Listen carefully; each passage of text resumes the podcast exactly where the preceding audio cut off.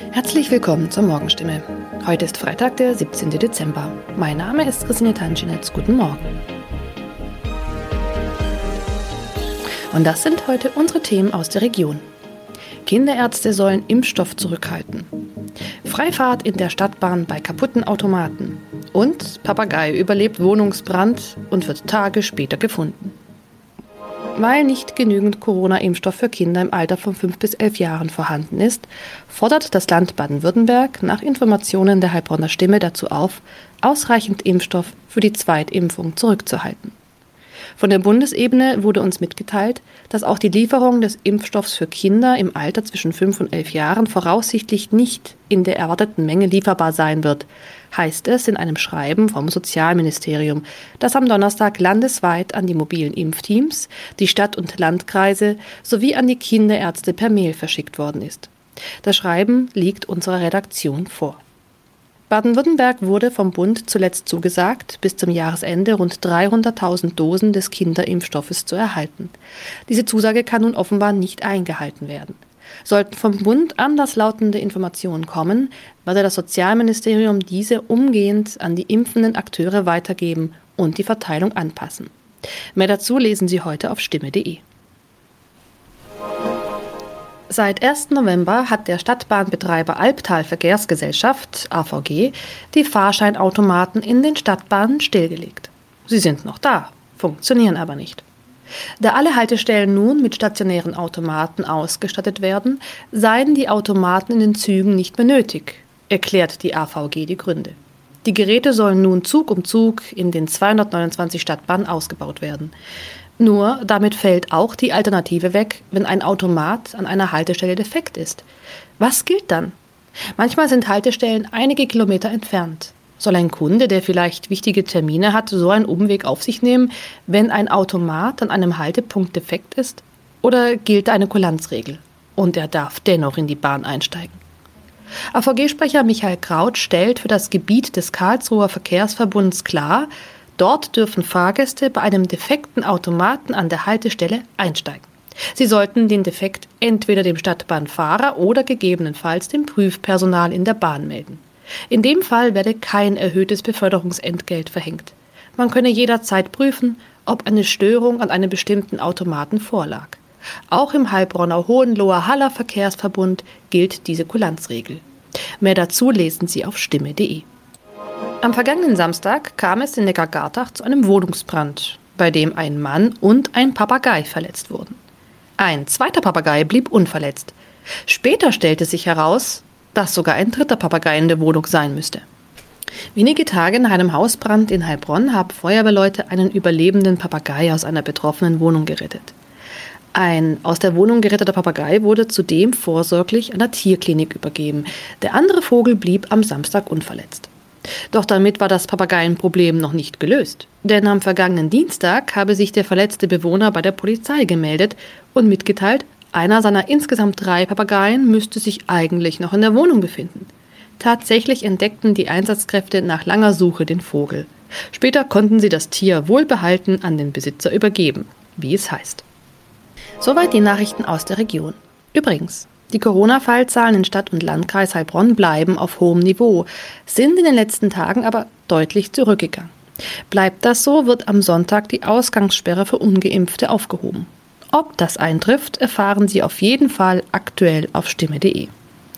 Haben Sie Kritik, Fragen oder Anregungen zu unserem Podcast? Dann schicken Sie einfach eine E-Mail an podcast.stimme.de.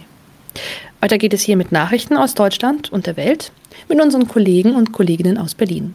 Ich verabschiede mich für diese Woche. Wir hören uns im neuen Jahr wieder und ich wünsche Ihnen eine besinnliche Weihnachtszeit und einen guten Rutsch. Vielen Dank und schönen guten Morgen. Ich bin Zoe Tassovali und das sind unsere Top-Themen heute aus Deutschland und der Welt. Die Stunde der Wahrheit rückt näher. SPD, Grüne und FDP entscheiden heute, ob sie in Koalitionsverhandlungen eintreten wollen. Italien führt 3G-Regel am Arbeitsplatz ein und löst Chaos aus. Und Optimismus am Zuckerhut. Rio plant tatsächlich den Karneval für nächstes Jahr. Tagelang wurde gesprochen, sondiert und heute könnten die Bemühungen um die Bildung einer Ampelkoalition einen Schritt weiterkommen. Die große Verhandlungsrunde von SPD, FDP und Grünen entscheidet, ob sie ihren Parteien die Aufnahme regulärer Koalitionsverhandlungen vorschlägt oder ob noch weiter sondiert werden muss. Michel Cradell in Berlin. Bisher sind die Parteien dadurch aufgefallen, dass alle dicht gehalten haben und keine Informationen nach außen gedrungen sind. Hat das Schweigen heute ein Ende? Das kommt drauf an, wie die Zwischenbilanz ausfällt. Wenn alle drei ihren Parteien dazu raten, in Koalitionsverhandlungen zu gehen, dann könnten auch erste Inhalte bekannt werden. Sollten sich SPD, Grüne und FDP noch nicht einig sein, könnte es auch weitere Sondierungsgespräche geben und dann würde wohl wieder betont werden, wie wichtig vertrauliche Gespräche seien. Klar ist aber auch, dass für die Zwischenbilanz aufgeschrieben wird, welche Punkte bisher wie verhandelt wurden. Also es muss um Inhalte gehen. Das wird dann nämlich die Entscheidungsgrundlage für die die jeweiligen Parteigremien. Umso weniger von den Sondierungen bekannt wurde, desto mehr haben sich alle anderen geäußert. Was wird denn jetzt schon von einer zukünftigen Regierung alles gefordert? Viel diskutiert wurde ja über die Legalisierung von Cannabis, aber es gibt natürlich noch viel mehr Themen. Zum Beispiel spricht das Deutsche Studentenwerk von einer grundlegenden BAföG-Reform. Bundesverkehrsminister Scheuer fordert insbesondere von der FDP, die Steuern beim Benzinpreis zu senken. Und der Naturschutzverband WWF fordert ein Tempolimit von 120 kmh auf Autobahnen. Das lehnt die FDP zum Beispiel grundsätzlich ab. Bei den Sondierungen werden aber am Ende alle Parteien Zugeständnisse machen müssen. Deswegen wird es ja auch so spannend sein, worauf sich die einigen können. Schauen wir jetzt nach Italien, denn dort gilt ab heute die 3G-Regel auch am Arbeitsplatz und der Protest dagegen wird immer lauter. Es könnte heute sogar zu chaotischen Zuständen kommen. Der Grund? Hafenarbeiter drohen mit Blockaden und Lkw-Fahrer warnen vor leeren Supermarktregalen. Claudia Wächter in Rom, wird das ein schwarzer Freitag für Italien? Möglich ist das, ja. Vor allem äh, Hafenarbeiter in Triest hier, die machen mächtig Druck auch über die Medien. Wenn die Regierung keinen Rückzieher macht, blockieren wir den Hafen.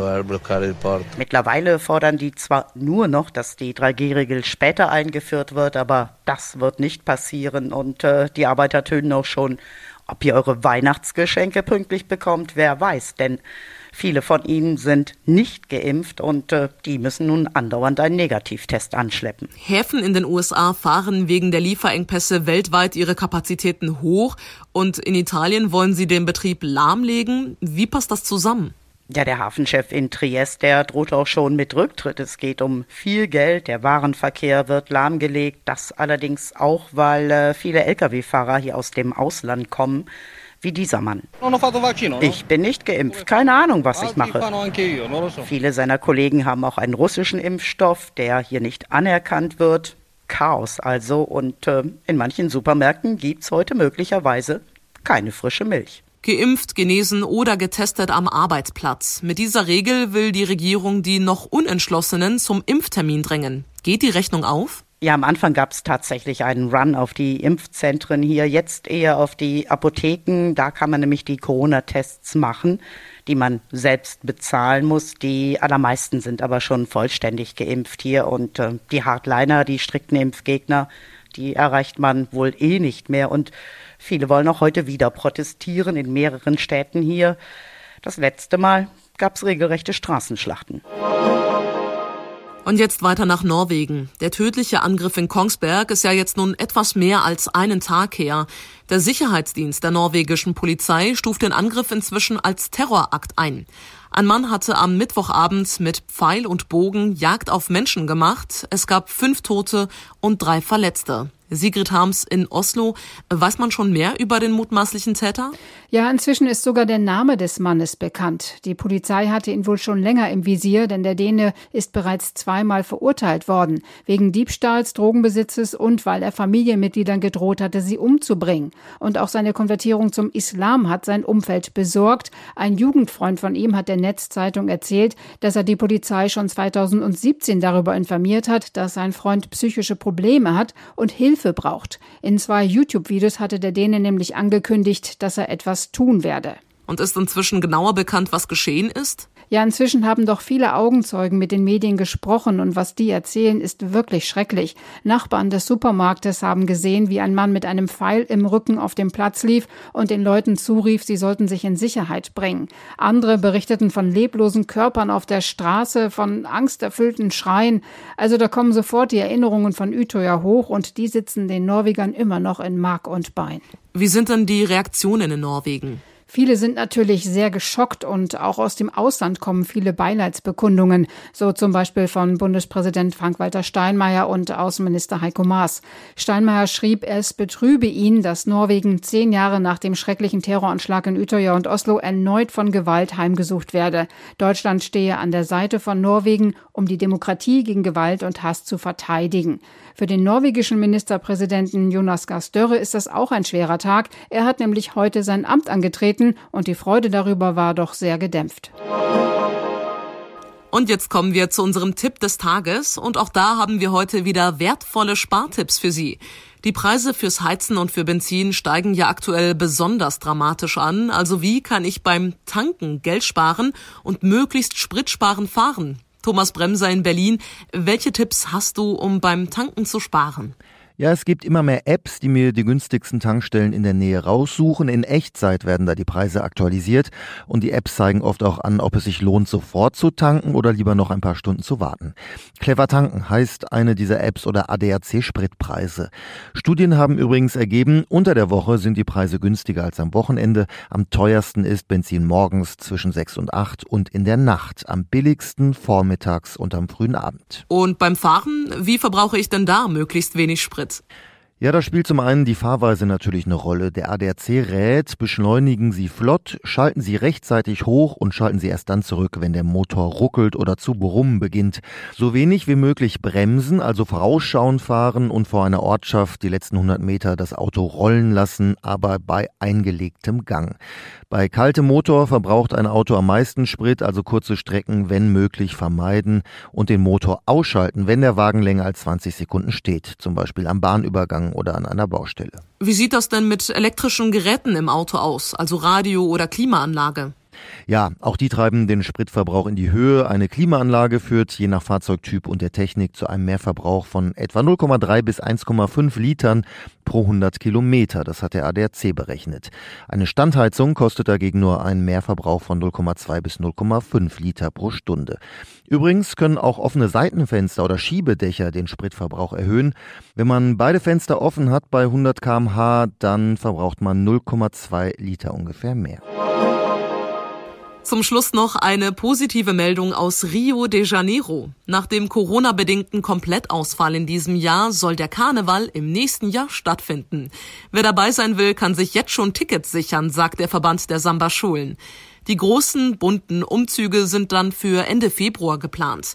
Der Karneval hat eine große kulturelle und wirtschaftliche Bedeutung für Rio. Der Samba ist die Seele der Millionenmetropole. Normalerweise zieht es jedes Jahr Millionen Touristen an den Zuckerhut. Das ganze Spektakel bringt außerdem noch viele Einnahmen, und zwar in Höhe von rund 620 Millionen Euro. Und das war's auch schon von mir. Ich bin Zoe Tassovali und wünsche Ihnen jetzt allen ein schönes Wochenende. Tschüss und bis Montag.